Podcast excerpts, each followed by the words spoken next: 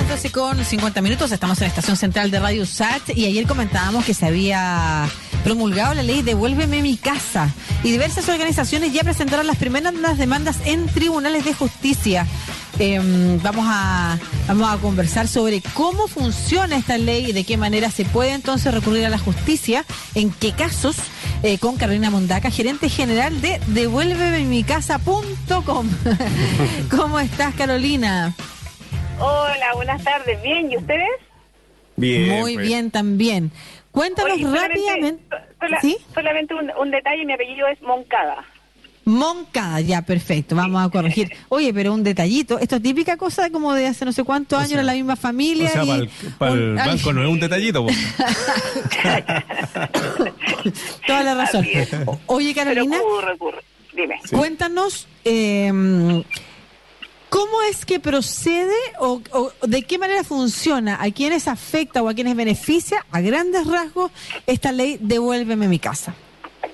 Bueno, esta ley Devuelve mi casa que se publicó ayer introduce un procedimiento monitorio que tiene por objeto cobrar las rentas que se deben, los gastos comunes o los consumos habitacionales respecto de aquellos arrendatarios deudores que no pagan y beneficia al arrendador, al, propietario de la, de, la propiedad que sufre este no pago por parte del arrendatario. Y establece, como te indicaba, un procedimiento monitorio que se denomina así legalmente, que es un procedimiento más corto en comparación al, procedimiento clásico, en la cual tú vas a entablar la demanda, vas a solicitar el pago de las rentas o de los gastos comunes o de los consumos habitacionales eh, una vez presentada la demanda, el juez, va, el juez va a resolver esa demanda, va a ordenar, en la misma resolución va a ordenar al arrendatario que pague y que se notifique esa, esa demanda y esa resolución. Y una vez notificada, dentro de los 10 días corridos siguientes desde, desde la notificación, el arrendatario tiene que pagar lo que es reclamado u oponerse en caso de que haya pagado una, algo así, pero uno no va a entablar una demanda si el arrendatario ya, ya pagó. Y si no paga, el juez va a, va a ordenar el, desalojo del arrendatario, por lo que en comparación al procedimiento antiguo clásico que, existía, es un procedimiento que va a favorecer al arrendador, al propietario, que ya sabemos que pasan meses, incluso años, en que no pueden recuperar su propiedad de parte del arrendatario que no, que no paga. Y es un procedimiento mucho más corto. Sí, cuando el juez obliga a que le pague la deuda, eh, ¿obliga también a que deje la casa después de pagarla? No, no. Efectivamente, mira, súper buena tu pregunta. Si se demanda, se notifica la demanda y el arrendatario paga, el juicio se termina y el arrendatario queda, se, mantiene en, el, en la propiedad, porque efectivamente este procedimiento tiene ese objeto. Eh, que pague o no pague, por eso es un procedimiento corto, por eso tiene plazos cortos. No hay mayores discusiones de si hay problemas, ponte tú para, para, si hay otro tipo de discusión, el procedimiento es otro.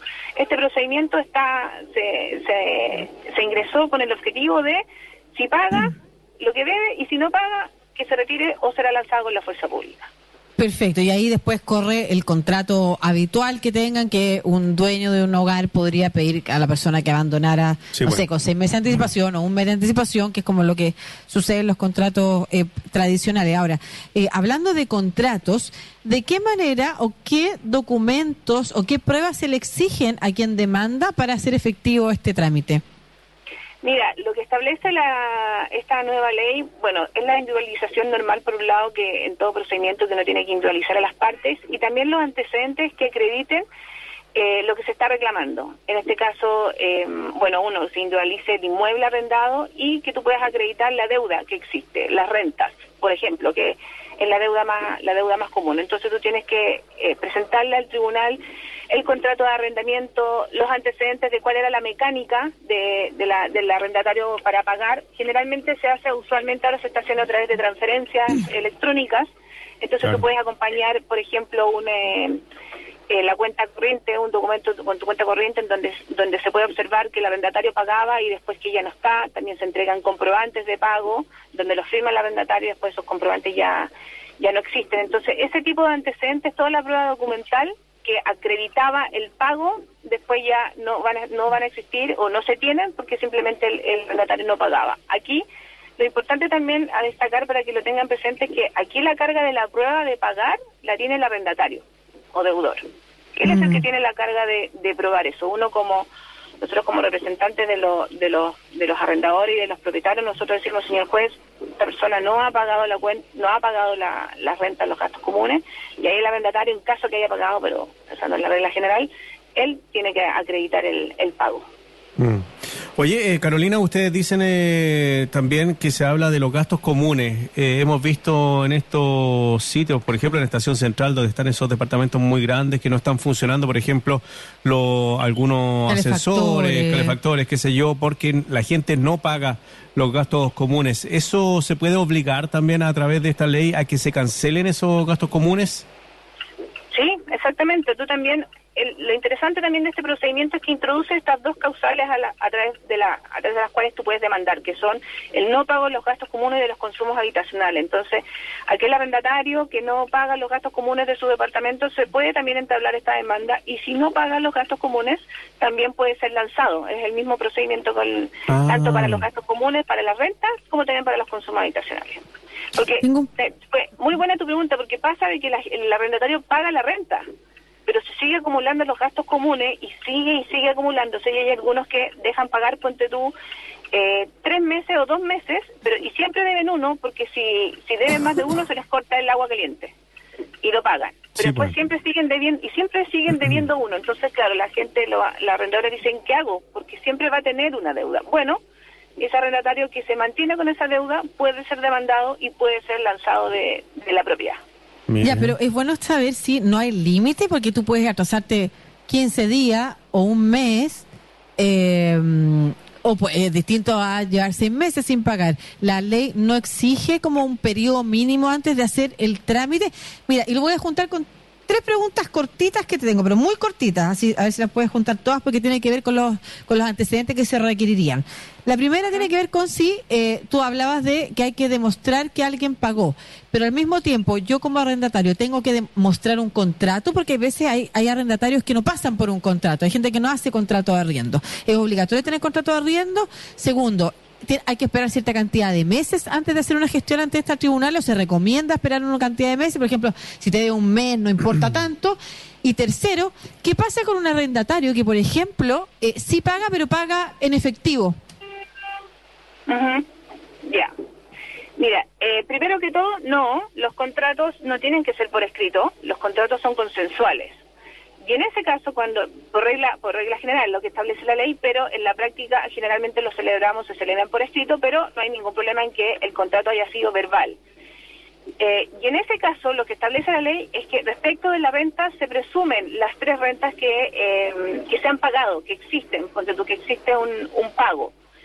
¿Cómo, ¿Cómo se puede acreditar ese pago? Bueno, se puede acreditar por, eh, por transferencia, que es, lo, que lo normal. Y en el caso del pago efectivo, tal cual como tú lo indicas, nosotros tenemos un caso de pago efectivo y existe el comprobante. Un comprobante sencillo. Los vales, los, mm. que, los que están en las librerías, ponte tú, es algo sencillo. De ahí donde, la, donde, queda, donde se acredita mm, el, el, precio de la renta. Ahora, si no hay nada de eso, lo que, estable, lo que indica la ley es que se va a presumir que la renta es la que diga el arrendatario, la que indique el arrendatario. Por lo tanto, por eso, si bien puede que no lo hagan por transferencia electrónica por otro medio, siempre la recomendación va a que haya algún medio escrito en donde se quede, se señale la, el monte de la renta. Ahora, respecto de la de cuánto tiempo hay que esperar para demandar, mira, tengan presente que este procedimiento es para el que no paga, para el que no pagó la renta, no pagó los gastos comunes o no pagó los consumos habitacionales o todo él, o todos ellos. No es para el que se demora, porque si se demora una persona, igualmente paga. Entonces no es para ese caso, es para la persona que no paga. Ahora, esperar, claro, si una persona el primer mes no pagó, puede ser que el segundo mes pague ambos, ahí va, ahí la recomendación va en la conversación que tenga el, el, arrendador con, con el arrendatario. Pero en tu pregunta puntual, si la ley establece algún tiempo en que tengan que esperar, no no establece ningún tiempo. Entonces ahí lo que lo que tienen que intervenir sería la relación entre el arrendador y el arrendatario, la conversación entre ellos dos. Claro, me imagino que esta ley está hecha para la gente fresca, que se aprovecha de, y de no pagar, qué sé yo, porque claramente una persona que tiene un problema económico y ha arrendado, qué sé yo, durante 10 años, puede comunicarse con su arrendador y decirle, ¿sabes qué? Te voy a quedar debiendo un mes o dos meses y después te pago. Pero esta es la gente que se adueña de propiedades, me imagino yo, y que no le importa nada y pagar. ¿Qué significa? ¿Va a carabineros? ¿Los desaloja? ¿Los deja en la calle? ¿Cómo? ¿O eso ya es problema del, del deudor? Mira, una vez que mm, eh, se notifica la demanda, transcurrieron los días, días corridos, el arrendatario no compareció, no pagó, el juez va a dictar la sentencia y va a ordenar que se desaloje, eh, que se lance, ese es, el término correcto, que sea lanzado el arrendatario dentro de los 10 días siguientes a que la sentencia se encuentre firme o ejecutoriada. ¿Qué significa eso? Bueno, se dicta la sentencia y tú tienes que notificar esa sentencia igualmente al, al arrendatario la notificas y tienes que esperar que transcurran 10 días hábiles para ver si el arrendatario opone o no, presenta o no un recurso de, apelación.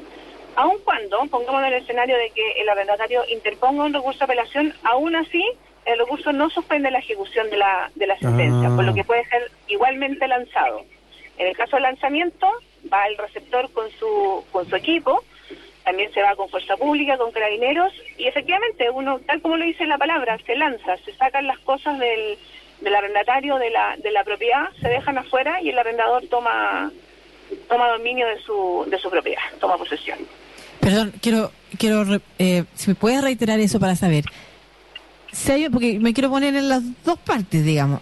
Si hay un arrendador que quiere probar que arrendatario que quiere probar que ha, que ha pagado aunque esté en ese trámite judicial, igual es lanzado? A ver, estamos en el caso de que el arrendatario sí Claro, una porque puede pasar también que hay algún caso en el que el arrendatario sí quiera demostrar que ha pagado o que llegó a acuerdo con el arrendador y el arrendador le dijo en un momento ya sí págame la mitad, cosas que puede pasar en un país en el que muchas cosas no quedan por escrito, eh, sobre todo en sectores más más vulnerables que, que, también no recurren a abogados, o el trámite de la notaría es complejo de hacer, no te dejan en la pega faltar, en fin, pueden haber quedado cosas de palabra. En el momento en el que la sentencia se, eh, em, se dicta, un arrendatario quiere apelar, igual va a ser lanzado, no hay un no, no, no hay un trámite que retenga o que pare el, un recurso que pare el proceso de lanzamiento? Mira, ahí, claro, ahí va la, la gestión del abogado del arrendatario que tendría que hacer las gestiones a ver si puede si puede suspender esa esa sentencia. Ahí el tendría que ser ahí las recomendaciones del abogado cómo, cómo, va a actuar para ver si puede suspender esa esa ejecución. Pero mira hubo todo un procedimiento antes, por lo tanto ahí el arrendatario tiene que hacer valer sus derechos en el, en el mm. procedimiento, por algo hay un trámite de notificación, se toma para conocimiento, para que comparezca al tribunal, tiene un plazo, entonces llegar a la última instancia para eso eh, no, es lo, no, no, es lo, no, es lo, no es lo que debería pasar. La idea es que vaya que vaya antes. Perfecto. Y a propósito, y a propósito que hablas de abogados, y ya que estamos hablando de probablemente gente que no tiene plata para pagar ni el arriendo y otra gente que queda muy en compleja situación cuando no se le paga por algo que constituye renta muchas veces, que es como eh, arrendar una propiedad y, que con eso, sobre todo gente que o ha jubilado o, ha invertido en eso para hacerse ahí su, su plata mensual, ¿cuánto cuesta más o menos un trámite como este? Mira, en el caso de devuelvemicasa.com, nosotros cobramos un arriendo. Ya. El precio es solo un arriendo, nosotros tomamos la causa, revisando los antecedentes, tomamos la causa y y entablamos la demanda y seguimos con el procedimiento. Ahí no lo, lo desconozco los demás. Sí, parece justo eso. Carolina, Sí, Carolina, por último, eh, conozco casos de personas que le han tomado la casa, que ni siquiera le pagan. Eh, sobre todo, por ejemplo, en la playa sucede esa cuestión, que llega gente, ve casas vacías, que eran casas de veraneo, y se las toman y se ponen a vivir ahí. ¿Esta ley tiene alguna implicancia ante esto? Sí, fíjate que esta ley hay una, uno, un artículo que efectivamente se aplica a lo que se denomina el precario, que es cuando no existe un contrato, cuando, tal como dices tú, cuando se toman los, los inmuebles, las propiedades. Y ahí se podría aplicar esta ley. Lo importante es individualizar al demandado. Eso es lo importante. ¿Saber quién es? claro, exactamente, porque esas personas, si bien no pagan una renta, van a consumir, van a consumir agua, van a consumir luz.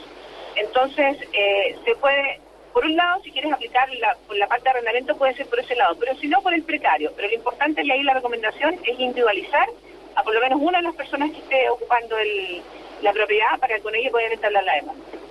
Ya, Ya súper. pues, muchas gracias Carolina Moncada, gerenta general de devuélvememicasa.com. Si alguien nos está escuchando está en ese problema, cuéntenos qué le ha pasado, cómo lo ha resuelto. Y también aquí entonces tiene un súper buen dato, ya sabemos además hasta las tarifas. Un arriendo se cobra por, por esta gestión. Muchas gracias Carolina, un abrazo. Gracias, un abrazo. Chao, bien. chao. El tren informativo no se detiene en la estación central 94.5. USAT, la radio de un mundo que cambia. Perfecto, son las 13 con 5 Sí. minutos, nos vamos a ir a una pausa. Siempre primero con buena música, pero antes invitándoles a escribirnos al más 569 88 81 50 17. En el próximo bloque los estamos y las estamos leyendo. Vamos con Dualipa, que va a estar en La eh, favorita, septiembre. la favorita. La favorita. Estará en septiembre acá en